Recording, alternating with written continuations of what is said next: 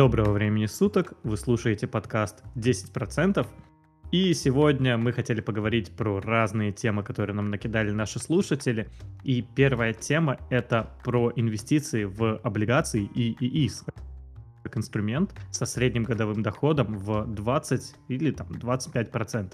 И Костя как раз подготовился к данной теме. Кость, можешь рассказать, что это за такие вообще сказочные проценты под облигации, которые считаются там самым надежным инструментом? Есть такой замечательный инструмент, как облигация. Славится он не только своей надежностью, но и к тому же доходностью. Многие инвесторы в классическом понимании, слыша про облигации, представляют так, ну, ты эту штуку купил за 1000 рублей, платил комиссию брокеру, там, допустим, 7% годовых, выходит это порядка 70 рублей ежегодно, там два раза выплачивается 35 рублей, и через полгода еще 35 рублей. И на этом все. Но, как известно, облигации также волатильный инструмент. Пусть он и менее волатильный, чем акции, но тем не менее. И, допустим, в один момент та облигация, которая пускалась номиналом 1000 рублей, когда повышается спрос на облигации за счет того, что растет риск в акциях и доходность с них потенциально падает, возрастает спрос на рынок долга. Рынок долга самый умный рынок. И в этот момент э, цена уже на облигацию может быть не тысячу, а 1100. И это нормальное явление, но в таком случае, понятное дело, что падает потенциальная доходность, потому что в номинальном выражении она остается той же. Но бывает и другой обратный момент, когда, допустим, снижается ключевая ставка, и падает непосредственно доходность по э, рынку долга, и растет э, э, доходность на рынке капитала за счет того, что больше ликвидности перетекает в рискованные инструменты. И в таком случае облигации теряют в своей цене. И облигация, которая стоила 1000, может стоить 900 рублей. В таком случае, естественно, потенциальная доходность растет. И этим пользуются многие биржевые спекулянты. Бывают такие случаи, что облигации могли расти и на 10, и на 15% в своей цене. Вы, в принципе, можете посмотреть э, это на данный момент. Там вы видите, что облигации также волатильны. У них есть собственные котировки и цены. И та цена, по которой вы действительно купите, очень существенно будет влиять на реальную доходность, которую вы получите. Также э, о том моменте, что можно заработать больше с облигаций, вот, и часто попадался на кликбейтные статьи, как я делаю на облигациях 25%. Большинство из них сводится к тому, что покупая облигации, люди пользуются налоговым вычетом э, типа э, налоговым чит, э, вычетом типа Б. То есть э, оформляют налоговый возврат и получают 52 тысячи на свой счет. В принципе, этим же э, опытом вы можете воспользоваться, если э, торгуете на рынке непосредственно капиталов. Также получить свои 52 тысячи для налоговой, для брокера абсолютно никакой разницы нет, чем именно вы торгуете. И ваша доходность 25% по облигациям на данный момент никак не будет а, реальной. То есть это и вы можете повышать собственные риски, беря долг каких-нибудь очень отвратных компаний. Там ну, вот сейчас же есть классификации э, облигаций A, AA, AAA и так далее. Там категории B, C это, и тому прочего. Чем, естественно, надежнее облигация, то есть э, облигация, э, вы даете долг более надежной компании, тем, естественно, ниже доходность. Правило рынка. Чем выше риск, тем выше и прибыли за него. Чем ниже риск, тем и меньше вознаграждение за него. То же самое работает и с рынком долгом абсолютно в тех же пропорциях. И таким образом вы можете заработать на облигациях больше, если будете брать на себя больше рыночного риска, то есть будете покупать более мусорные облигации, но главное понимать, что риск в любом случае остается риском. И при этом же можете балансировать между риском и надежностью в любом случае 25% даже по самым мусорным облигациям у вас сделать не получится именно за номинальную доходность. Также стоит э, следить всегда за политикой ключевой ставки. Очень много зависит от того, что скажет Центральный банк, зависит и на рынке долга. То есть, если ставка повышается, соответственно, потенциальная прибыль по облигациям растет, облигации растут в цене. Если ставка понижается, соответственно, рынок долга становится менее, э, менее востребованным, так как больше ликвидности приходит на рынок капиталов. И в таком случае, естественно, облигации падают в цене. Это хорошая возможность для любителей рынка долга закупиться по хорошим ценам. Погоди, ну то есть какая основная стратегия? Основная стратегия это просто выжидать, когда облигации упадут в цене и покупать их? А, в принципе, смотри, а какая может быть стратегия торговли облигаций? То есть, если вам хочется больше эмоций, если вы понимаете, какой цена будет облигации там через время, вы будете сидеть, выжидать, э, определяться, то в таком случае вам лучше торговать на непосредственно акциях. Потому что если вы владеете каким-то методиком технического анализа, естественно, на более волатильных инструментах вы делаете намного больше. Тут же другой вопрос. А, это вопрос даже, наверное, везения. Если вы разбираетесь в причинах, почему облигация упала в цене, если, допустим, это вот действительно везение, вы политику Центрального банка заведомо с точностью 100% предсказать не сможете. Если вы видели, что облигация упала на этих новостях, у вас хорошая есть возможность купить облигации. Но доходность в таком случае, естественно, будет потенциально ниже, чем на акциях. То есть, если падает ключевая ставка, падает не только рынок долга, но растет рынок акций. Соответственно, в любой случае, если вам нужен баланс, сбалансированный портфель между риском и прибылью, то разбавление именно облигациями вам в этом случае поможет, и вы не потеряете абсолютно ничего. А если же вы хотите торговать именно облигациями, то в таком случае вам нужно быть по большей части экстрасенсом. Но с другой стороны, опять же, целесообразность. Если вы можете предсказывать цены облигаций, вы в любом случае э, без проблем сможете предсказать и цены акций. Поэтому облигации это очень хороший инструмент в том плане, что помогает э, снизить общую волатильность портфеля. У Андрея, э, ой, из, э, премного извиняюсь, у Антона с канала «Доказательное инвестирование» недавно выходил ролик а, как раз-таки о соотношении облигаций и акций в портфеле, и о том, что, вот, допустим, соотношение 20 на 80 существенно снижает риск, но не, не существенно снижает прибыль потенциально на выборке многих лет. Вы можете обязательно посмотреть этот ролик. Вроде уже как полгода назад вышел данный ролик. Данный ролик? Нет, нет, нет. У него новая серия роликов, там он обучает инвестициям. И вот в одном из них как раз-таки это недавно было. Точно не могу сказать в каком, но если что, ссылочку прикрепим. Так ну, вот. если скинешь, то да, прикрепим, прикрепим, конечно. Потому что я пока что не пойму, про какой ты ролик говоришь. Да, я, возможно, его пропустил. Я помню старый ролик, где он рассуждал на данную тему, как бы. И там все подкреплено математикой, прям как любит Антон. Да, вот по поводу облигаций, если вкратце проще сказать, то это инструмент для либо особо умных, либо для тех, кто не хочет рисковать. Ну, скорее а, для тех, у кого большие капиталы, потому что принципе, а, рынок долга, он самый обширный принципе, Он намного да. обширнее, да. чем э, рынок э, акций или чего-то подобного. Плюс, опять же, входить и выходить из него намного проще, потому что когда ты входишь, ты не настолько сильно, а, ну, из-за того, что меньше волатильность, ты не настолько сильно шатаешь рынок. Потому что у тебя конкретные цифры, конкретные суммы, когда сколько это тебе принесет. И... Ну, опять-таки, да, да. Самое главное, что не стоит забывать, что э, облигации, как и любой другой инструмент, тоже имеет спрос и предложение. А все, что имеет спрос и э, предложение, это волатильный инструмент. Даже молоко в магазине так или иначе подвержено волатильности. То есть, э, да, намного меньше, чем другие инструменты, но тем не менее. А в том режиме, когда происходит онлайн, каждый день происходят баталии между продавцами и покупателями. И если вы можете обладать и базовыми навыками математики за пятый класс, вот, Э, как говорится, ГДЗ пятый класс Валенкина освоили. Так вот, и вы легко можете рассчитать потенциальную доходность. Если цена облигации ниже номинала, естественно, это прибавляет вам потенциальной доходности. То есть вы в любом случае свой номинал получите. А если облигация еще и вырастет в цене, в таком случае вы точно ничего не потеряете. Другой вопрос разобраться в причине. А что же случилось?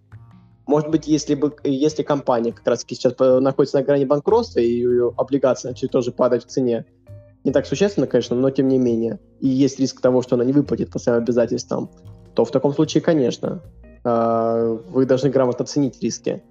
Но если нет, то в таком случае умение грамотно балансировать. В любом случае, я бы не стал бы покупать отдельные облигации, вот что, что точно. То есть, если бы я хотел бы потенциально снизить волатильность своего портфеля, я бы купил бы фонд облигаций. Причем не падших ангелов, э, то есть э, э, Falling Falls, а непосредственно купил бы какой-нибудь э, более надежный инструмент, то есть корпоративные облигации, там США с класса AAA, вот, и так далее. И да, да, да, то есть риски отдельных облигаций также высоки. То есть э, не так высоки, как по акциям, но тем не менее. Были случаи, когда по облигациям не выплачивались, особенно если это мусорный рейтинг. Вот. А, как правило, на немусорном рейтинге люди очень теряют допустим, облигации очень рискованный инструмент в плане, что вы проигрываете на инфляции. То есть если сейчас в политике низких ставок заключена высокая инфляция ожидаемая, и доходность по облигациям, соответственно, тоже заключается низкая, исходя из политики ключев, э, низких ключевых ставок. И в таком случае люди теряют на инфляции. Инфляция э, жирает их сбережения. Облигации не помогают ее даже отбить. Вот в чем проблема самая главная для инвесторов. Ну, это как раз вот про ситуацию, которая сложилась сейчас на фондовом рынке, когда э, рынок США, в котором э, в облигациях там сколько триллионов, я не помню, сколько триллионов долларов, но... Ну, что-то порядка, да, 20, по-моему, если не ошибаюсь, было. Сейчас я не знаю, сколько. Я, если честно, не помню тоже. Но там как раз-таки доходность сейчас по облигациям ниже, чем инфляция официальная. Да, да. И это максимально забавно. Но вообще хочется сказать, что облигации для меня, наверное, это самый такой нормальный инструмент в плане в плане замена кредиту. Ну, точнее, не кредиту, а вкладу. Депозит. То есть, если вы... Да, депозиту. То есть, если вы хотите сделать, положить свои деньги на депозит, то, наверное, вероятнее всего вам будет выгоднее это сделать, просто купив облигации. Да, и... да, да, да. И как бы по надежности, опять же, банки, да, окей, банки страхуются государством, но если мы говорим про какие-то там большие суммы, то в России, например, страхуется только до 1 миллиона 400 тысяч рублей. И если мы говорим про большие суммы, то они не вернутся. Но опять же, если компания разорится, то она первой выплачивает э, долг по облигациям. И как бы вероятность того, что там разорится условный Apple, либо разорится условный там Сбербанк, ну, хороший вопрос, кто первее разорится. Я, конечно, естественно, накидываю просто вот так рандомные компании, но пример, я думаю, э, ясен, что, опять же, если разорится банк, то также вам кредит могут не вернуть. Опять же, все, мы, все мы припоминаем дефолт, там, опять же, 98 -го года, 91 -го года, как бы эти дефолты были, они были у нас фактически на глазах. Никто не застрахован от рисков в отдельных компаниях, это логично. Мне еще, знаешь, очень нравится вопрос, а, вот ты сказал про депозиты, но ты кому-нибудь попробуй своих знакомых сказать, ну, типа, вместо банка вложи в облигации. Такие, типа, особенно, когда мы живем в, интернет, в эпоху интернета, мне очень часто подходят такие вопросы. Слушай, Костян, а, у меня есть лишние полторы тысячи рублей, куда мне их вложить? И, такой, или там, ну вот, я накопил там денег условно, мне там через три месяца они вот понадобятся, куда мне их вложить, в какие акции? Ну, такой, да. ты, ты начинаешь что-то затирать про соотношение риска, прибыли, о том, что на протяжении трех месяцев рынок может быть абсолютно непредсказуемым. Никто не верит. Все скупают, угу. Virgin... Все скупают Virgin Galactic. Ну да, да, да. Кстати, есть вот тут такая опасность, что, опять же, отнести деньги под э, депозит, это вот просто сходить в банк, и то, что ты уже, по сути, умеешь делать, просто это сделать через мобильное приложение. А чтобы купить облигации, ты должен разобраться чуть-чуть в инвестициях, понять, что такое облигации, установить приложение, заключить договор с брокером и только после этого купить облигации. И вот проблема в том, что когда ты купил облигации и ты видишь доходность у себя там, ну, условный 5%, 5% пусть будет годовых, ты понимаешь, хм, окей, а вот Virgin Galactic вырос на 50%, а давай я сразу возьму и то же самое куплю Virgin Galactic. И вот разница между покупкой облигаций и покупкой акций для новичков, она незаметна. То есть люди не понимают, что вот все-таки разница между покупкой акций и покупкой облигаций с точки зрения э, усилий никаких усилий больше не требуется. То есть ты точно так же заключил договор с брокером, и точно так же неважно, что покупать облигации или акции. Ты нажимаешь просто одну кнопку. Вопрос Но да, да, рисков, когда, когда ты уже купил облигации, ты уже такой, М, а может еще что-то поинтереснее найти. И вот после облигации да. человек не знающий, не умеющий, не понимающий, что он делает, он может сразу же пойти и купить Virgin Galactic. Ну, да, особенно. Же, да. Э, когда я рассказывал, вот сейчас я опять начал заниматься трейдингом, то есть э, все-таки вернулся в это русло. Вот сейчас я делаю там, так скажем, снова э, сотрудничаю с тем же партнером. И вот. И как-то, естественно, круг близких моих знакомых об этом прекрасно знает. И вот все так спрашивают, ну а что, а что мне купить? И когда ты понимаешь, что ты, во-первых, с этого потенциально прибыль не получишь, вот, а если получишь, то это точно не с той суммой, что предлагает тебе твой клиент. И в-третьих, ты понимаешь, какие ты риски на себя берешь. Вот, тем более подставлять э, дружбу под э, это. И когда ты пытаешься объяснить, то есть отношения, я часто говорю, ну купите вот, если вы там, допустим, от года, если люди купите фонды, риски у вас будут точно меньше, чем в отдельных акциях. Или же там пытаешься им составить вот реально на 100 рублей, там можно условно балансировать его, не, выбрать, ну, можно на 300, на, на 100 рублей можно купить порядка 300-800 компаний уж точно. Сейчас можно за 2 рубля, то есть этот фонд э, от Finex, можно купить э, целый мир, целую мировую экономику, максимально сбалансированный портфель. Вот. И Ой, ты пытаешься объяснить это людям, что это как бы, в вашем случае круче. Вы точно не переживали маржин кол, вы не понимаете этих эмоций, и вам э, точно этого не стоит делать. Но все, все равно люди этот азарт, э, когда вот они видели эти взлеты, когда открывают брокерское предложение, могут посмотреть там, ого, за неделю выросло на 5%, а тут у меня облигация столько за год придет. И вот эта психология очень сильно убивает людей. То есть понимают, ну ладно, две недели посижу, но в любом случае это будет намного выгоднее, чем целый год сидеть в облигации. Когда они не видели мартовского падения, когда они не переживали а, мини-крах доткомов э, осени прошлого года, они не понимают этого. Mm-hmm. Им кажется, что это так. вот. А люди, которые вот хотя бы могли прочитать про предыдущие дефолты, я, допустим, э, в некотором роде остерегаюсь, опасаюсь того, что может произойти в 2008 году. Рынок на протяжении нескольких лет, то есть там до 10 лет, может быть абсолютно непредсказуемым. И мир уже, это, уже ощутил на себе несколько раз. Но все равно мы каждый раз верим, что нет, мы то самое поколение, которое мы этого не застанем. Это как каждое а, поколение э, считает, что оно не, и считает и надеется, что оно не застанут войны, Точно так же и с молодыми инвесторами. Каждый считает, что да нет, это все в прошлом, это были ошибки, рынок такого больше никогда не допустит. Так э, есть же такое когнитивное искажение, когда нам угу. кажется, что нам повезет. И опять же, на этом всем работают рулетки, букмекерские конторы, которые, да. вот опять же, там кинешь монетку, и ты считаешь, что с вероятностью а, там, 55% ты угадаешь. Хотя, опять же, вероятность всегда 50 на 50. И вот, вот есть да. куча людей, которые думают, что все-таки, ну, я везучий, мне сейчас повезет. Нет, а, нет, нет, нет. А, знаешь, люди будут подбрасывать монетку, видят, ага, если два раза выпадает орел, то с вероятностью 60 да. на 40 в следующий раз выпадет решка, а не орел. Вот, вот, ну, вот так. Же, когнитивное искажение, да, да, для инвестора есть только хуже когнитивное искажение, иллюзия контроля. Когда они находят какие-то паттерны, которые не имеют на самом деле никакого подтверждения, некоторые ситуации, некоторые там доводы и аналитиков из пульса и начинают а, предсказывать. Если у них это два-три раза получается, они уверены, что это получится в четвертый раз.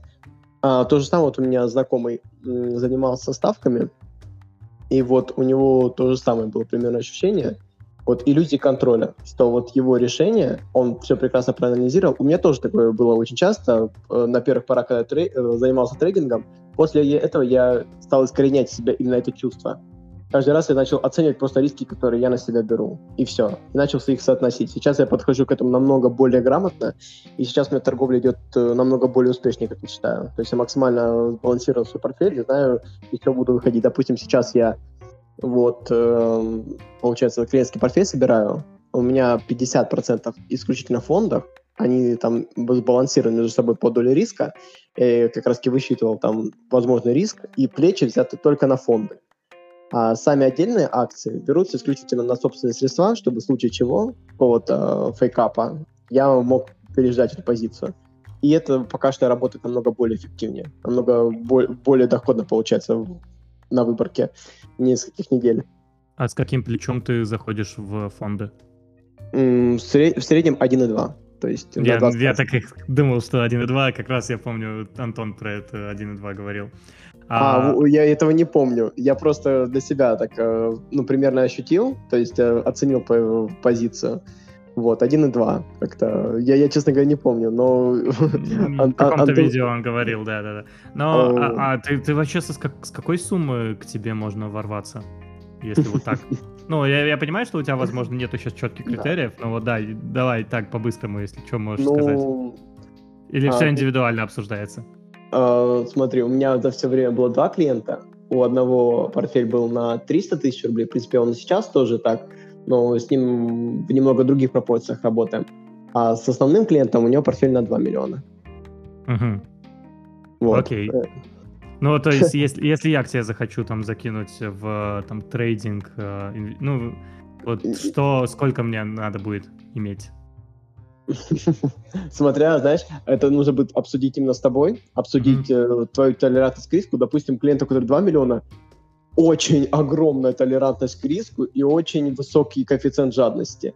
И это очень сильно влияет на нашу торговлю. В прошлый раз из этого мы с ним сработали. Сейчас он говорит, что он изменился. По протяжению нескольких недель я понял, что не, нихуя.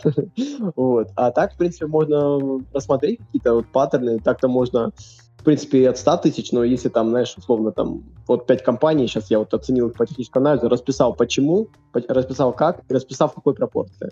Только так можно работать. Допустим, вот в прошлый раз, когда мы торговали, вот, а, был, был такой момент, что мы брали шорт на Carnival, я говорил, то есть берем, получается, 10% в долг у брокера, 10%. В итоге мы зашли на 60%. Я э, был просто в шоке в тот момент, то есть я, я начал его учить до того момента, и вот у него еще постоянно жадность, когда началась, пошла крупная серия удачных сделок, просто была сделка за сделкой, закрывается огромный mm-hmm. Ну, то есть от 10 до 30% свободно, стабильно. И это было очень потрясающее время. И в этот момент у него сработал такой коэффициент жадности. Он там а, взял... Я ему объяснил многие вещи, и он начал уже сам торговать, у него тоже так неплохо получалось. И вот он там взял шорт на огромную сумму в этот эм, American Airlines. И тогда в один момент вроде как пришли эти, вот эти э, с Reddit, как же, как же их звали? Wall Street Bet, да? Угу, Wall Street Bets. О, о, о, вот, да, да, да, вспомнил. Этих чертей не забудешь. И в моменте получается, что у нас убыток по, по позиции 55%. В моменте. Это было... Угу. Он мне пишет, что делать. Я говорю, подожди. Сейчас э, все успокоится, сейчас стабилизируется. Вот э, паттерн разворота, все э, отрабатывает, все закрывается. В итоге он закрыл его в минус 20%, а мог бы закрыть в плюс. И такой, вот это его страх и жадность. Страх и жадность. Две крайности, из которых его метает. И это очень ужасное ощущение. Вот недавно вот он, у него mm-hmm. большая позиция в Atara Biotechnologies. И там э, сейчас, ну, позиция, в принципе, относительно портфеля, ну, 600 тысяч рублей. Вот. Это для портфеля в 2 миллиона очень огромная позиция. 30%. Ну, да, да, да, да. И я говорил, так и так закрываем. Сейчас мы будем собирать соотношение риска, прибыль, опять начинаю рассказывать всю эту тему. В итоге, что он клал на него, думаю, понятно на мои слова. Он оставляет данную позицию, и сейчас а, она там с 20 с чем-то долларов падает до 14. А у него средняя там по-моему, что-то около 20, 19-20, где-то вот, вот в среднем между этим. Я точно не следил за это, я ему просто сказал, закрой ее в два раза. Как минимум. Погоди, а поч- так ты в итоге не управляешь портфелем, ты просто даешь рекомендации. Я, я вот полностью, и, просто в таком случае, как бы, если я бы полностью управлял бы, то есть у меня на руках, можно сказать, 2 миллиона. Я понимаю, а клиента я бы так бы тоже не сделал бы. Я просто ему даю наводки, он, в принципе, моментально реагирует и открывает только по тем ценам, которым я говорю. Вот. Э, а так, конечно, все выплаты исправно принимаются. Я просто не так активно торгую, то есть у меня нет какой-нибудь телеграм-канал открыть? Он, а, со, со, со своими... Нет, знаешь, просто в таком случае, конечно же, риски за отдельный портфель у меня повышаются. Вот, допустим, я проводил статистику, я все-таки в телеграм-канал не выложил, я анализировал канал The Star History. Или, а, Start the History, по-моему, или, или как-то так. В общем, те, кто знают, те поймут. Вот. В итоге там очень много сделок, либо э, закрывается на полгода, либо отсрачиваются, а некоторые даже удаляются. У меня был как раз-таки Google таблица, где я записывал, и многие посты там удалялись. Я такой понимаю, как это работает. Только удачные оставались. Это было ужасно. То есть э, я примерно mm-hmm. понимаю, как это работает. Это просто плевок максимально в душу. И там нет комментариев, нет какой-то обратной связи. Ты нигде с этим не можешь связаться. Вот. И поэтому как-то, да, доверие к ним упало. И просто брать отдельные какие-то риски за это мне не очень сильно хочется. Я, в принципе, получаю с этого деньги, которые мне комфортны, которые я готов получать. А так, конечно, это было бы, мне кажется, опасно. Ну и тем более делать рекламу в пульсе надоедливую всем, да, то есть э, этот парень делает бесплатные там э, сигналы, все дела, заходите, переходите. Я смог там стать миллионером благодаря его сигналу, хотя у меня там был убыток по позициям 80% и все такое. Не, не, не очень хочется до такого уровня опускаться. Хотя, респект нашей Лане Инвест. Вот ее еще не проверял, но если что, может быть, провести такое исследование. Если что, вырежем, да? Ну, ну, да э, нет, почему захотим, проведем. Если ты, у тебя будет какое-то исследование подобное, то mm. можешь писать об этом и в нашем телеграм-канале. А, mm. Ну, Ланочка вроде бы, не знаю, я не помню, чтобы она сигнал давала, там, по-моему, в платных каких-то аккаунтов она дает сигнал. Да, да, да, да. Ну, не, не знаю, а, в целом Лане плюс на минус а, после общения с ней я ей доверяю. А видно, да, отлично, что да. она... Кстати, очень да, знает, знает, что делать. Ну, харизматично это, да, само собой, как, как бы, но вот, опять же, она понимает, что она делает. А, да, вопрос про сигналы, это вот хороший вопрос. А, окей, а, с этим на самом деле все понятно. Мы поговорили много про что. А, давай поговорим как раз про фундаментальный анализ и про то, как ты выбираешь бумаги. Нас как раз попросили это разобрать. О, хороший вопрос. Мне сначала интересно, как выбираешь компании ты, а то просто про прошлый вопрос я прям очень много проговорил, не дал тебе слово впервые за столько выпусков. Ах ты читерище. Да, конечно. На самом деле начинается все с того, как я нахожу эту компанию. То есть э, обычно, когда начинается выбор компании, да, нужно понять, какую, какие компании вообще в принципе рассматривать. И тут получается по-разному. Иногда просто решаю, что окей, сейчас отрасль зеленой энергетики на хайпе, давайте попробуем пойти в отрасль зеленой энергетики, потому что она ближайшие там 10 лет будет расти. У меня есть список компаний, которые я начинаю анализировать. А начинаю анализировать по, опять же, нескольким параметрам. Первый параметр — это, опять же, описание. Это еще не доходя до там, всяких индикаторов. Это описание и чем компания, в принципе, занимается. То есть это мы анализируем, там, какая это страна, как, э, чем она занимается, как я оцениваю перспективность конкретного рынка. Потому что рынок, он может, ну, опять же, допустим, э, зеленая энергетика, да, но зеленая энергетика также может подразделяться на ветровые электростанции, либо на солнечную энергетику, либо э, гейзерную энергетику, там, гидроэлектростанции. То есть там подразделений может быть много. Если мне интересно какое-то конкретное, э, опять же, мне, наверное, больше симпатизируют даже ветровые электростанции, нежели э, солнечные. У солнечных там есть большое количество проблем, точно так же, ну, как и у ветряков, как и у всей зеленой энергетики, если честно. Вот, но тем не менее. И После того, как я изучил описание, то дальше идут уже индикаторы. То есть я смотрю на какие-то индикаторы, смотрю на классические там, индикаторы P на E, на классический форвардный P. Я, конечно, понимаю, что многим там, не нравится этот индикатор, но когда мы говорим про компании и стоимости, то P на E, опять же, показывает довольно интересные вещи. Но это когда мы говорим про компании стоимости. А, в инвестициях я сейчас больше, больше уделяю внимание компаниям роста. Поэтому ПНЕ там, как правило, сильно завышенный, то есть там может равняться и 50, и 70, это для ПНЕ такого классического, это очень много, то есть классический там S&P 500, там ПНЕ 20, это вот не больше. А тут уже там, получается довольно м- другие цифры другого там порядка в несколько раз выше. Опять же, смотрю на P на S, то есть отношение к обороту, а смотрю к отношению к балансовой стоимости и, в принципе, смотрю по там, плюс-минус всем индикаторам, которые, за которыми я больше всего слежу. Ну и, в принципе, наверное, все. То есть оценил компанию вначале по а, отрасли, выбираю, естественно, по отраслям, которые я предполагаю, что будут расти. То есть, опять же, из таких хайповых сейчас это космос, из э, хайповых сейчас это зеленая энергетика, э, здоровое питание, э, e-commerce, э, что еще у нас есть? Э, ну, опять же, искусственное питание, то есть это там то же самое искусственное мясо, это тоже можно отнести к здоровому питанию. Это вот первое, что пришло в голову. Дальше смотрю на компании, которые есть в данном рынке, смотрю на описание, на то, что компания непосредственно делает, если меня это цепляет, если мне это близко, то дальше смотрю на индикаторы. И я считаю, что, наверное, нужно вначале смотреть на описание, а потом на индикаторы, потому что, конечно, нужно вкладываться в то, что тебя самого цепляет.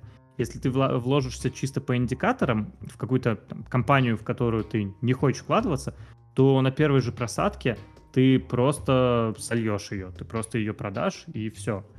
И вот на самом деле вот эта последовательность действий, я его сейчас вот а, у себя в голове строил, то есть она у меня не прописана.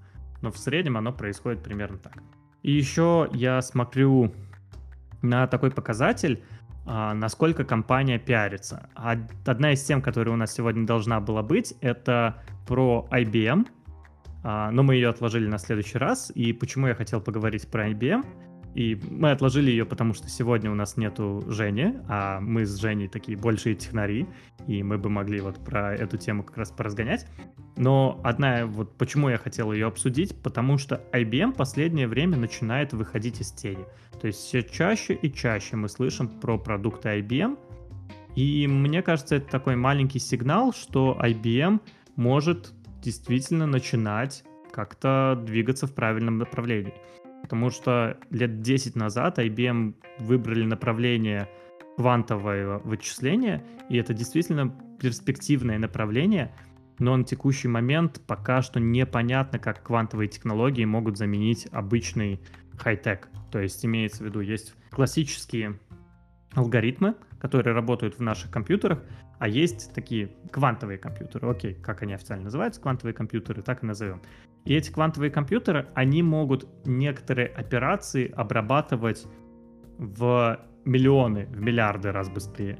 Но это должны быть строго специализированные операции. То есть сейчас собрать компьютер дома, который работает на квант, по квантовому принципу, в принципе, невозможно. То есть это только в лабораториях, там при абсолютном нуле градусов почти работает. То есть это должны быть специальные условия, и только в таком случае квантовый компьютер может решить какие-то специфические задачи для квантового компьютера быстрее, чем обычный наш компьютер домашний. Ну или суперкомпьютер, это не суть важно. Суперкомпьютер — это просто куча соединенных вместе компьютеров. Я, опять же, упрощу. Вот, и IBM в последнее время, вот он 10 лет назад выбрал это направление, искусственный интеллект, и вот направление квантовых компьютеров. И квантовые компьютеры — это направление, которое пока что не приносит никакой прибыли.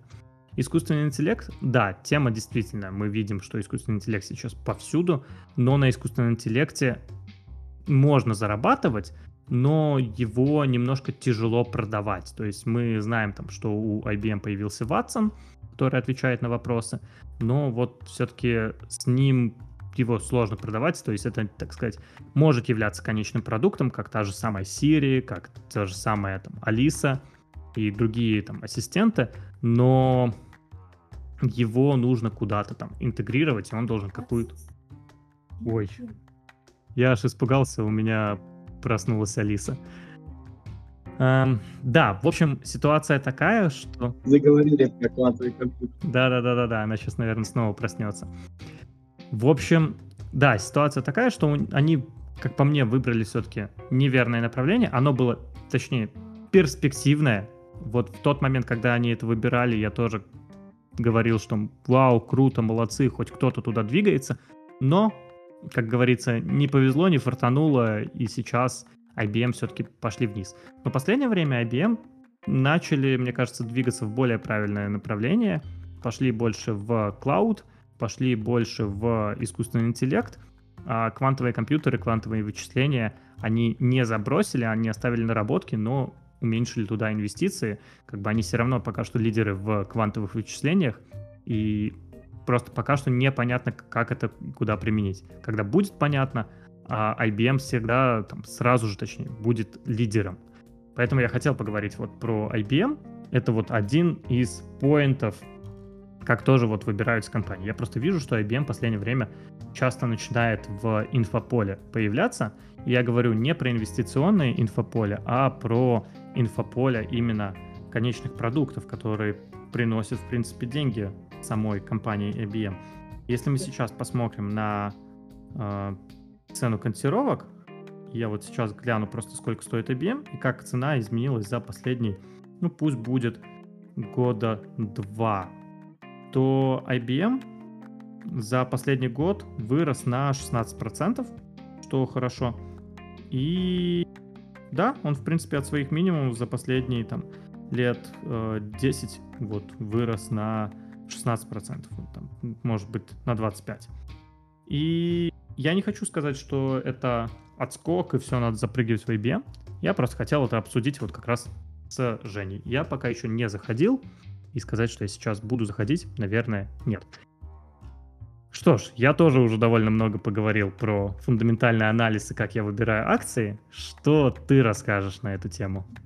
Отлично, знаешь, вот э, твой подход очень сильно похож на как раз-таки классическую картину по выбору акций отдельных в свой портфель. А для начала я бы хотел бы ответить на вопрос, а зачем покупать отдельные акции? Отдельные акции можно покупать только для того, чтобы обогнать рынок. У меня была знакомая одна в телеграм-чате, там с ней переписываясь, такой, скажем, инвест-сообщество, меня там пригласили, вот, и там переписывался, там женщина, у нее была цель составить портфель из 200 акций. Я спрашивал, говорю, зачем ты это делаешь? Ты понимаешь, что чем больше ты акций собираешь в свой портфель, тем больше у тебя шанс повторить э, обычную рыночную доходность. А если это так, то два вопроса. Зачем и нафига? Если ты можешь просто купить уже сразу готовый портфель на большее количество акций, и получишь плюс-минус такую же доходность при меньших затратах. Она такая, нет, типа нифига не понимаешь максимальной диверсификации. Такой, говорю, нет, ты не понимаешь. Ты, скорее всего, рискуешь проиграть рыночной доходности, потому что ты стараешься отобрать 200 лучших компаний из индекса. Она отбирала в основном американские компании, те, которые есть в индексе. Она такая говорит, ну и что? Вот, знаете, любой конструктивный диалог убивается одной фразой. Ну и что? Вы можете на любой аргумент привести такой контраргумент. Ну и что? И что из этого следует? Что ты хотел этим сказать? И когда ты понимаешь, человек делает столько усилий, столько денег ему необходимо для того, чтобы собрать хотя бы по одной акции из а, каждой компании для, э, без определенной цели.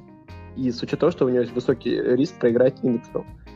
То же самое касается меня. Я сейчас э, отбираю показатели, я отбираю компании в свой портфель только по тем показателям, что они продаются с высокой скидкой за риск. То есть, допустим, сейчас я планирую добавить э, в свой э, портфель такие компании, как Carnival, когда у них снова начались проблемы. Я понимаю, что это временные проблемы, и сейчас рынок просто негативно к ним относится. Рынок очень умная машина, и если я пытаюсь там угнаться за каким-то хайпом, если я там изучаю перспективы какой-то компании и покупаю в таком случае, есть только два варианта. Если я знаю эту информацию, ее уже по-любому знают все остальные. Я не какой-то гений инсайдер, чтобы торговать именно по таким информациям. То есть, если бы у меня была инсайдерская информация, которую я узнаю раньше других, я могу примерно понять, как отреагирует рынок. Допустим, зайти какого-то там, э, какую-то компанию самородок, которая выстрелит там на 300% через год. По-любому такая есть. И по-любому есть люди, которые об этом примерно знают, понимают. Но об этом пока не знает масс-медиа. А значит, рынок, рынку еще до этого далеко. И если бы у меня была такая информация, конечно, я бы торговал бы именно так. Но если я знаю, ее знают уже все. И второй вариант — это стрелять пальцем в небо. То есть и можно найти, что-то попытаться. У меня примерно похожая ситуация была. Я покупал компанию с высокой э, скидкой за риск. У меня был, э, как я определяю скидку за риск, по показателю ПНЕ. Показатель ПНЕ показывает ровно столько, сколько стоит компания. А вот если мы берем два варианта, купить какой-нибудь дорогой ресторан в центре Москвы, на Большой Дмитриевке 13, ресторан «Кайф», за 100 миллионов, с учетом того, что будет генерировать прибыль, э, реальную прибыль в районе ну, 2 миллионов в год ну, условно, я не знаю, как это. И в таком случае у него сколько будет ПНЕ? Мы 100 тысяч отдаем, 2 миллиона получаем. То есть 100 делим на 2, ПНЕ у нас 50. 50 лет окупаемости. А если я могу купить какой-нибудь СТО за 300 тысяч, которое будет, если там приложить какие-то грамотные усилия, оно будет давать 100 тысяч в год. В таком случае у него ПНЕ всего 3, 3 года окупаемости. Естественно, логично будет купить а, именно вот этот вот бизнес, именно СТО. И в таком случае я стараюсь найти именно вот это вот СТО, дешевое по мультипликаторам, но перспективное. Перспективы я определяю в основном по а, изучению, опять-таки, какой-то информации компании, примерно о том, чем они занимаются, изучаю непосредственно, даже в большей степени я изучаю SEO компании, то есть как раз-таки ее лицо, потому что э, ситуация с Илоном Маском показала, насколько это важно. Очень важно, как компания себя раскрутит на рынке, как грамотно будет продавать свой продукт. И сильная, качественная фигура за ней стоящая очень важна для этого. Вот компанию Inmut я покупал именно по таким параметрам. И сейчас у меня доходность что-то в районе 61% у меня в портфеле. И я тогда как раз-таки не ошибся. Сейчас я ищу такие же компании, примерно, которые на слуху, но имеют какие-то проблемы. Я понимаю, что они временные, и рынок сейчас дает на них скидку и возможность купить по этой скидке для меня в приоритете. А и так я сейчас перевожу свой портфель в основном э, под рыночную доходность, потому что понимаю, что переиграть рынок в моем случае будет намного сложнее. Я беру на себя больше риски в отдельных акциях, но примерно понимаю, почему я это делаю. То есть для меня сейчас а, не важны вот именно текущие показатели компании. То есть, я же говорю, я могу купить э, несколько этих ресторан кайфов, даже в нескольких там небольших частях. Но, опять-таки, э, шанс того, что это принесет мне такую же прибыль, э, как могло бы принести, если бы я купил бы его еще на стадии какой-нибудь забегаловки, ну, условно, если бы мы так рассматривали путь развития бы ресторана, то, конечно же, я понимаю, сколько я могу, сколько я уже потенциально упустил, нет никакой гарантии того, что это будет продолжаться именно так. Покупать уже текущих каких-то гигантов, когда все перспективы заранее уже заложены в цену, я немного опасаюсь, потому что я понимаю свои перспективы проиграть рынку, а это намного страшнее. И понимаю, какие риски я на себя беру. Вот в чем суть. Угу. Примерно вот так. Окей, я примерно понял. А, в целом, а, пока что ты как раз-таки тоже, получается, ну не на рост ориентируешься, а на компании, которые сейчас имеют проблемы, за это дают им скидку, как ты говоришь. Ну, или... примерно, примерно, да. Да, но которые не пропадут, и, соответственно, явно у них бизнес будет расти, как бы... А... Да, да, да, да, то есть а, при, примерно так. Угу. А, то есть то у тебя есть такой и, подход и, и трейдера. Подход ну, плюс-минус, да, потому что я понимаю, что я же говорю, вот была бы у меня возможность э, и, получить исследовательскую информацию о том, что как где стрельнет, до того, как узнает рынок. Просто если рынок об этом узнал, рынок уже заложил это в цену. Вот как с начальником на, на работе я поспорил. Он говорит о том, что говорит, вот, вот полет у Virgin Galactic, там 11 числа, все дела, вот я что-то куплюсь вот к этому полету. Говорю, не, нифига не сработает. Он такой, почему? Ну, я объясняю ситуацию. Вот была презентация Apple, а, вот еще тогда, когда презентовали последний iPhone 12, вот, у меня клиент как раз тоже не пришел после этой торговли. А, он как раз закупал предпрезентацию, а оно почему-то начало падать. Почему? Началась фиксация по факту. Ты ему объясняешь, что так и так, рынок уже заранее знал про этот 12 iPhone больше, чем надо. И уже заранее все заложили это в цену. А потом начали фиксировать уже по факту презентации. То же самое примерно ожидает Virgin Galactic, по мне. И он говорит, да нет, я вот уверен, что 15 число она будет стоить 80 долларов. Говорю, ну, говорю, нет, не будет. Он говорит, ну давай так, если будет стоить 80 долларов, то я накрываю поляну. Если нет, то ты. Я такой, хорошо. Ну, походу, он накрыл поляну. А, ну, сейчас 15 15 число. Ждем, ждем. 11 числа полет на выходных. Вот, и будем ожидать. Ну, ну погоди, вот там полет, полет у них уже был? Это полет ну, с был, Ричардом да. Брэнсоном, да? А сейчас уже вроде 11 Я, честно говоря, сейчас за этой компанией очень мало сижу за новостным фондом. Я вот так за цены захожу, поглядываю, то есть составляю технический анализ. Но я примерно уже, я, я как человек, который уже видел подобные ситуации, я пытаюсь ему объяснить, а он только недавно пришел, вот он там как-то купил по чьей-то наводке, тут такие колоссальные суммы видит. Вот я ему просто объяснил, от каких уровней стоит закупать, как это работает примерно. Ну, понимаешь, что примерно вот как у меня с клиентом, то есть э, мой начальник, мне кажется, еще более жадный. Особенно в плане зарплаты, но это уже другое. Так вот. Ну, хорошо. Окей. А, в общем, разный у нас чуть-чуть подход к инвестициям, и это здорово. А, мне, кстати, вот опять же, я полностью поддерживаю вариант с инвестицией в различные фонды. А, это более логично для большинства людей. Но, опять же, для себя я пока что инвестирую в конкретные акции и, опять же, на этом учусь э, строю свое мышление, понимание о том, как работает рынок и продолжаю двигаться в этом направлении. А так, да, мне инвестирование в фонды симпатично, и я этим я занимаюсь. Просто, да, говорю, и у меня просто немножко изменился подход. Я теперь понимаю, как я а, вот я начал обгонять рынок после того, как изменил подход. То есть у меня есть часть, которая составляет именно рыночную доходность, а есть часть, которая позволяет это обогнать. Я же говорю, как за счет этой скидки за риск. Вот. И, в принципе, можно было бы с тем же успехом взять бы просто плечи бы и не париться, но у российских брокеров это довольно дорого. Очень дорого обходится на такую сумму, которая у меня есть. Это просто убивается реальной доходностью. Просто у меня есть ожидаемая доходность, и есть та доходность, которую я пытаюсь повысить за счет того, что беру больше риска рыночного.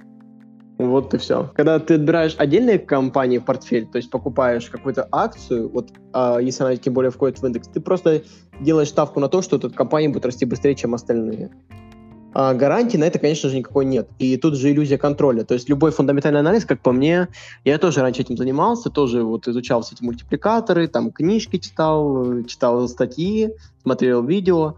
И, в принципе, когда ты выбираешь отдельные компании, ты очень сильно повышаешь риски. Вот как мы говорили тогда, казалось бы, что может быть там случиться с каким-то условным Сбербанком, что могло случиться с IBM. В принципе, это тоже никто не ждал. Сколько людей, в принципе, теряло, теряли свои деньги на протяжении многих лет, до тех пор, пока она снова начала расти. Если мы посчитаем, они действительно очень много потеряли на инфляции, на вот этих падениях, сколько потеряли нервных клеток, хотя, в принципе, потенциал всегда не сохранялся, особенно в свое время. В итоге что? В итоге куча убитых нервных клеток и поломанных судеб. хотя, в принципе, интернет оказался действительно развитой технологией. Ой, раз, быстро развивающейся технологией, и действительно компании, которые набирали, получали хорошие прибыли, но вот этих вот нервные клетки, они того, мне кажется, не стоили. Сколько... Нужно, нужно считать еще деньги, потраченные на лечение и реабилитацию. Ну да, я, наверное, соглашусь. Окей, нас попросили еще рассказать актуальное про Алибабу. Соответственно, я, наверное, начну. Дело в том, что, ну, я думаю, не надо рассказывать, кто такие Алибаба, что это за ребята. И вот сейчас, в последнее время, если посмотреть повнимательнее на график Это Alibaba, что, террористическая компания какая-то? Так, давай без этого. Потому что терроризм запрещен в России и во всем мире, насколько я знаю. Да. Ну, наш подкаст — это «Островок свободы». Мы уже про каннабис проговорили, да, теперь про терроризм. Ну, про, про каннабис мы с тобой поговорили в после шоу. Кстати говоря, а. вы можете прийти к нам в после шоу. На Патреоне будет выпуск, как раз вот продолжение данного выпуска. Мы уже поговорили про различные виды различного всего но ничего не рекомендуем к употреблению и э, больше поговорили про различный подход разных стран к А вот рекомендуем или не рекомендуем, вы узнаете в нашем подкасте. Уже в дополнительных материалах на Патреоне. Рекомендую оформить подписочку. Э, очень интересно. Да, вот, да, единственное, вот, что мы можем порекомендовать, это как раз подписочку на Patreon. Это однозначно можем порекомендовать. Аккуратно. А... Мы, мы, как и э, каннабис, вызываем зависимость, поэтому будьте осторожны.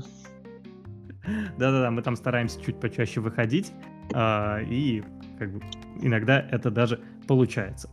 Так, вернемся к Алибабе. Мы на самом деле никогда не рекламировали наш Patreon особо, но вот он у нас есть, и вот хоть первый раз немножко его прорекламили, где вы можете нас поддержать. Так, э, да, Алибаба. И в чем проблема сейчас Алибабы? Проблема в том, что они упали на целых 30%. То есть, если мы посмотрим от пиков, то я сейчас смотрю, они упали на 35%. И как бы тоже становится такой шок, что происходит, э, страшно становится, Алибаба как бы там разоряется, уже не разоряется. На самом деле тут сложилось просто несколько ситуаций. Первая ситуация это то, что к Алибабе пришли из антимонопольной службы и да, даже, наверное, не Калибаба пришли из антимонопольной службы, а к Джеку Ма, который является SEO и основателем Алибабы, а, пришли из антимонопольной службы, потому что он немножко нелестно высказывался в сторону китайского правительства. И китайское правительство, мы знаем, что оно немножко недемократичное, и поэтому они надавили на Джека Ма вот таким вот способом. Джек Ма долго не появлялся, на самом деле, в прямом эфире. Он чуть ли не пропал на несколько месяцев, и в тот момент, конечно же, акции компании Alibaba начали падать. После этого Джек Ма вернулся, и все-таки он был живой, и с ним все нормально, как бы в этом как бы вопросов к Китаю нету. А, но тем... Да-да-да, там каких-то других странах это могло произойти по-другому, но тут э, в этом плане вопросов никаких нету. И если мы говорим про Алибабу, то антимонопольная служба, она выписала штраф Алибабе, э, и этот штраф довольно крупный. Я, к сожалению, не помню, сколько он. По-моему, 5 миллиардов долларов был или что-то подобное. Э, и это довольно ну, существенный крупный штраф. И поэтому, если мы посмотрим на график выручки и прибыли, то за четвертый квартал 2021 года, там, я сразу скажу, там немного по-другому считается, и тот же самый Тиньков, как и многие другие, они пишут другие цифры. То есть сейчас идет, понятное дело, втор... так, идет третий квартал стартанул сейчас, но как бы сейчас закрылся второй квартал 2021 а, года. В общем, тут пишется четвертый квартал, не суть важно, и за четвертый квартал у них был убыток на 5 миллиардов юаней. И, соответственно, убыток это ужасно, как бы, и за счет этого тоже акции компании просели. А, плюс хочется сказать, что сейчас произошла следующая ситуация. Она вполне классическая для Alibaba и для всех компаний, которые работают в e-commerce. Новый год, э, Новый год, Рождество, китайский Новый год. Все эти праздники, они выпадают плюс-минус на январь, декабрь, вот плюс-минус вот это э, число. Опять же, 11.11 .11 это черная пятница. Все это выпадает на вот этот конец, э, как, окей, по китайскому там календарю третьего квартала. И в третьем квартале, опять же, была максимальная прибыль, и после этого, точнее не прибыль, а, ну и прибыль в том числе, а выручка. И после этого выручка за четвертый квартал, она была существенно ниже. Но хочется сказать, что точно такая же ситуация была и в 2020 году, точно такая же ситуация была в 2019 году и в 2018 году. И я уверен, что точно такая же ситуация была еще и раньше, просто конкретно график, где я смотрю, пока что не отображается вот более ранние выручки и прибыли. И данная ситуация, она, конечно же, для инвесторов неподготовленных, которые не знают, что это такое, она также повлияла на то, что а, сейчас прибыль упала, выручка упала, и окей, с Alibaba что-то не так, и надо продавать.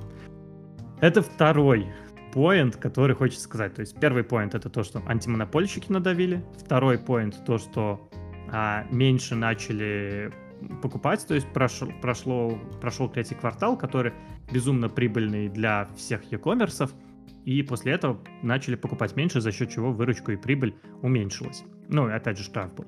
И еще один поинт, третий, это, наверное, один из самых главных, это политика Центрального банка Китая. Дело в том, что Центральный банк Китая, в отличие от американского Центрального банка, они начали уменьшать ликвидность. То есть по факту, если брать, то как сейчас банки работ... Э, борются с коронавирусом? Они просто так раздают деньги. То есть это делалось, делалось в Европе, это делалось в Америке, в Израиле, это даже делалось в России. Ну, в России, опять же, там суммы какие там были, 10 тысяч, которые легко, очень трудно было, точнее, получить. Я, если честно, не помню, что конкретно Россия делала в плане раздачи денег, но, по-моему, какие-то копеечки в итоге раздавала. Но, опять же, в других странах это более крупные суммы, суммы и, опять же, это уже довольно интересные вещи. И Центральный банк Китая, они победили коронавирус, как они заверяют в Китае, и сейчас начали сжигать деньги. То есть по факту они начали изымать ликвидность из рынка.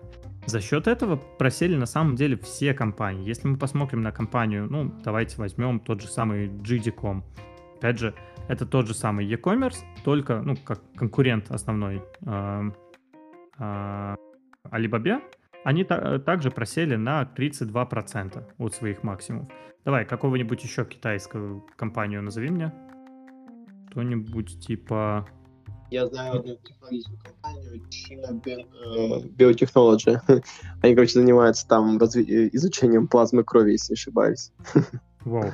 А, я на самом деле думал что-нибудь типа А, Tencent, Joy, э, Joy, Joy. Там как те, там что-то телеком China Телеком или как-то так, не знаешь, популярная. Ну давай, вот Joy, да, от которой ты сказал, они Да, просели на 58%, даже 59% от своих пиков. Но это за Ну, последние полгода буквально. А, то есть все китайские компании начали проседать. Давай еще какую-то возьмем. Tencent. э, Да, да, вот, вот, вот, Tencent, да, всё. Да, пытался только я их вспомнить. не, мог- не могу найти Tencent, э, самую основную компанию. Э, почему-то у меня она не ищется здесь. А ты А, через Тинькофф ищешь? По-моему, Тинькофф ее найти нельзя, если не ошибаюсь. Да, ты угадал. Я не хотел этого говорить, но Да. А, Окей, давай посмотрим, может быть, можно посмотреть прям... Нет, так нельзя посмотреть. Ну, хорошо, в общем, а, я думаю, суть примерно ясна.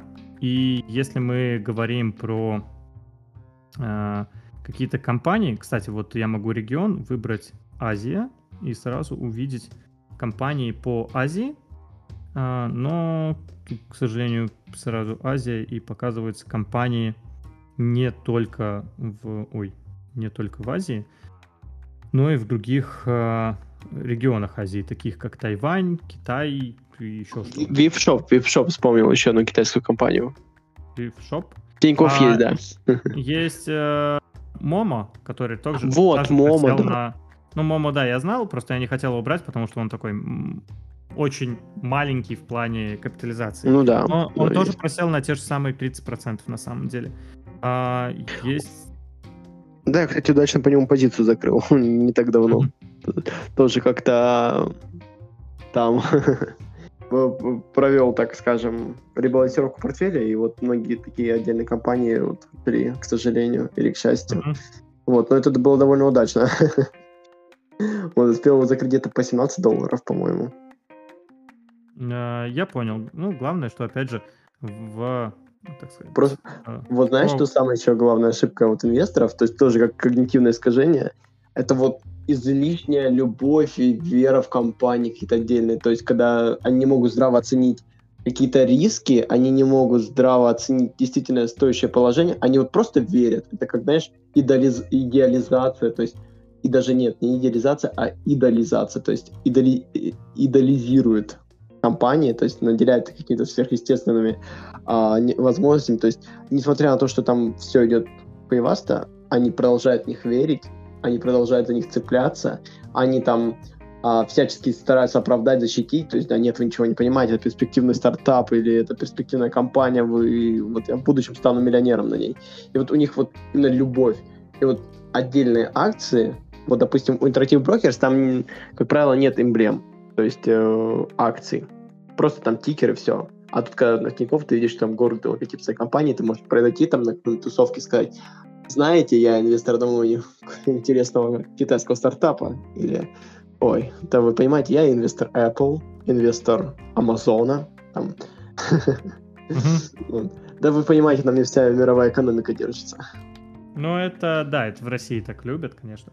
В Да, общем, да. а, да, про Алибабу, про Алибаба, э, хочется сказать, что вот есть вот три таких важных поинта. Наверное, даже вот а, то, что изъятие ликвидности произошло в- из Мгм. китайского фондового рынка, это такая основная как тема, но началось все как раз с э, того, что Джек Ма был там арестован, не арестован, опять же, я так и не понял до конца, что там конкретно произошло, потому что Джека Ма как бы, вроде бы вызвали на допрос, а потом он из инфополя пропал на целых два года, ой, два года, на целых два месяца, и в этом плане, опять же, очень странно, это несущественно Джеку Ма, потому что если говорить про Джека Ма, то он чем-то похож на Илона Маска, который постоянно где-то публично выступает, публично что-то рассказывает. Даже есть интервью, где Илон Маск и Джек Ма между собой там разговаривают. Да, ну, по сути, они просто разговаривают и обсуждают какие-то темы. По-моему, там был третий ведущий, но я не помню уже. В общем, с Алибаба. А, у меня есть такой комментарий по поводу Алибабы, который я себе сам оставил.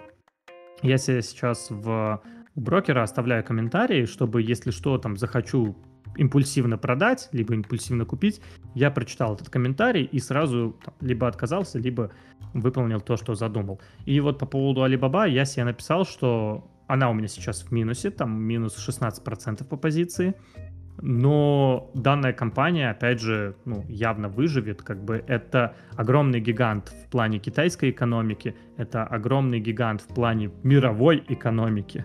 Опять же, там половина всего продается на Алиэкспрессе. Э, национальной, э, национальной компании, и весь капитал будет зарезервирован в руках государства. Он сам, знаешь, насильно выкупит весь контрольный пакет, вот, и снимется с публичного доступа. Что тогда?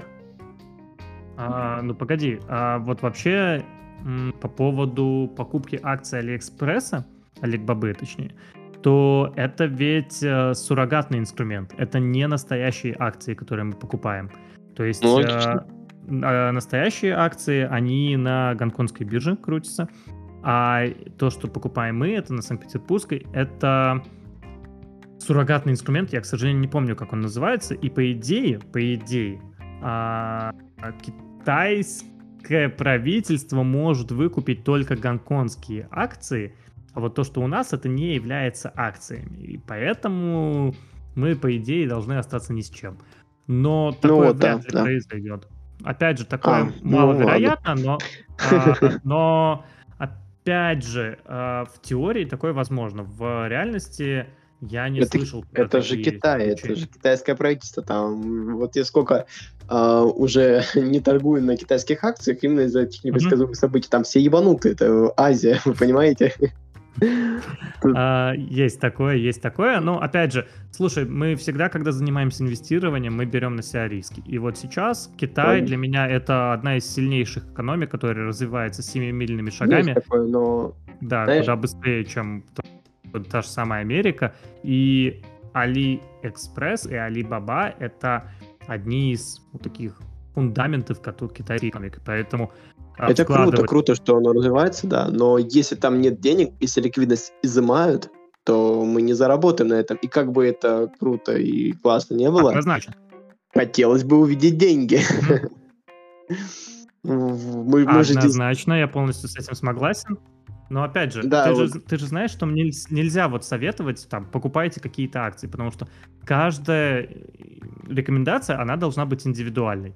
В моем случае Логично. я купил до, до того, как э, начался изъятие ликвидности.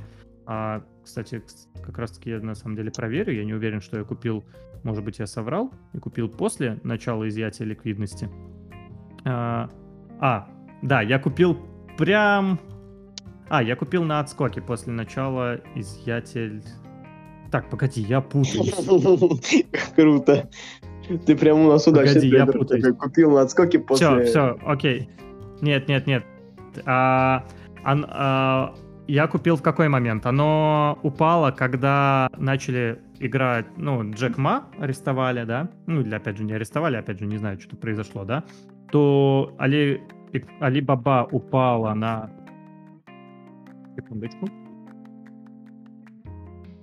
Алибаба упала на 25%. И вот это была моя первая покупка. И после этого выросла Alibaba на 16%, и я еще купил парочку акций. После этого началось изъятие ликвидности из э, китайской экономики, и было падение. Сейчас у меня по позиции минус 16%, но я понимаю, что я закрывать ее не планирую. То есть на текущий момент, э, да, у меня минус, но опять же я рассчитываю, что компания будет расти и развиваться.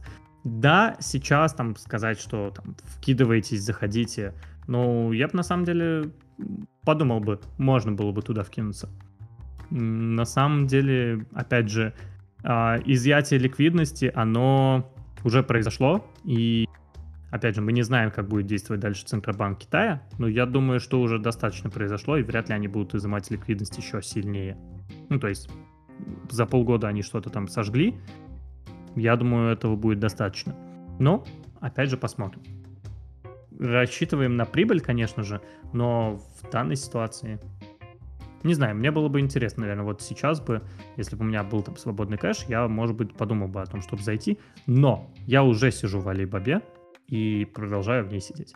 То есть в моей ситуации я просто не буду дергаться. А, окей. А, давай еще Вот Про пару тем. сказал, да, классную мысль, что Китай там передовая экономика мира, все такое. Вот, и это безусловно так, но меня бесит уже очередная идеализация. У меня есть друг, который непосредственно нас инвестирует исключительно в Китай, китайские компании. Он уверен, он абсолютно был уверен в том, что ам, начнется гражданская война в, в США в 2021 году, о том, что там все идет по пизде и развалится. Кстати, если это будет так, я ему торчу ящик вискаря. Вот, ждем окончания. Вот у меня везде, видишь, такое тоже беру на себя до хрена риска. Там я поспорил на накрытие поляны на целый офис, тут я поспорил на ящик вискаря. Так вот. И у него тоже со- собран портфель исключительно на китайских компаниях. Там фонды китайские, и плюс же непосредственно отдельные акции. И все, абсолютно все в минусах, прям очень хороших. Я говорю, как бы там ни было, но если денег э, нет, ты будешь беднеть. Э, Ликвидность решает абсолютно все. Как, как бы плохо дела у компании не, не шли, если ее покупают, она будет расти. Это логично. Если про- как бы хорошо у нее все не было, если ее продают, она будет падать. Это однозначно, с этим я, естественно, не спорю. И тут как бы тяжело было бы спорить. Поэтому- Диверсифицируйтесь. Однозначно, да. У меня, опять же, в китайском рынке, если посмотреть на мою статистику, которую я вот для себя сам веду, то у меня в китайском рынке, ну, порядка 30%. И если брать, там, опять же, там, мировую экономику, то я думаю, а, ну, 30%, ну, наверное, это много все-таки для китайского рынка, если говорить про тогда мировую составлял экономику. пропорции. Сейчас тебе скажу более точно. Где портфель составлял для клиента, там сколько там Она порядка 20%, мне кажется, Ну, мирового ВВП. точно доля. если я не ошибаюсь. Ну, в моем, в моем случае это 30%, USA чуть меньше 50%, и там остальное уже раскидано по еще парочке стран. Вот, вот, вот. У нас э, в портфеле составляет доля 15%, мировой экономики 17,8%. Порядка 20, вот. да. Ну, порядка 20, да, но я вот взял, Ну, округлю к да. меньшую сторону. А, Вот. Да, окей. Ну, вот у меня, соответственно, это 30%. Это, конечно, опять же, почти в два раза больше, чем, так сказать, нужно. А USA у меня там почти 50. Но, окей, опять же, я не стремлюсь за мир. Так, Так. меня Алиса вообще начинает пугать. Она ж... У не Андрея знаю, дома восстание киборгов каких-то просто. Да, только, только с этими киберками нужно еще научиться дружить. Что ж, всем спасибо за прослушивание. Опять же, дополнительные материалы вы можете найти на нашем Патреоне. Подписывайтесь, мы будем вам признательны, благодарны. И вы будете получать дополнительный контент. До скорых встреч. Пока-пока. Всем счастливо, всем пока.